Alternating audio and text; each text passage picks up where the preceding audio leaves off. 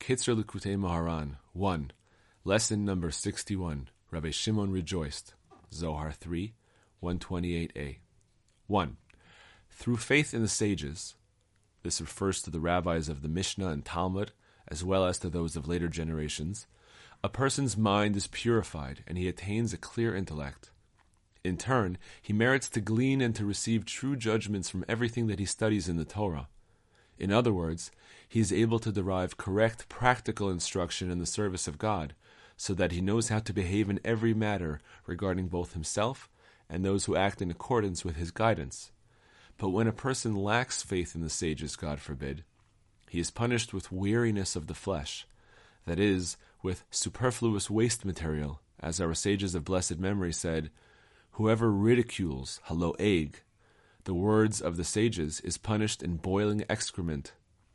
As it is written, much study, lahag, which sounds like the word laag, ridicule, leads to a weariness of the flesh. Ecclesiastes 12:12, Eruvin 21b.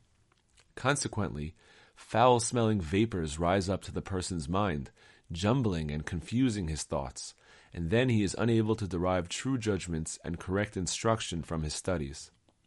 To the contrary, he gleans things that are contrary to the truth, like Doeg the Edomite, who passed a distorted judgment that King David was unfit to marry into the Jewish people. Yevamot 76b. And this occurred because Doeg's Torah study was from the aspect of this superfluous waste material. See more in this lesson in Likutei Moharan. 2.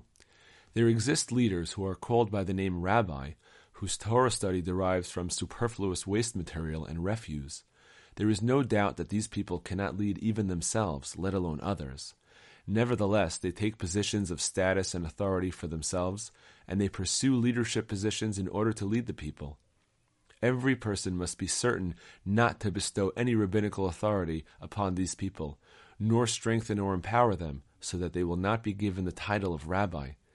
In point of fact, these leaders themselves are not so terribly guilty, since they have a strong evil inclination impelling them to lead the people. However, those who strengthen and empower them, and by whose agency they are ordained so that they will be called by the name rabbi, will be held accountable in the future.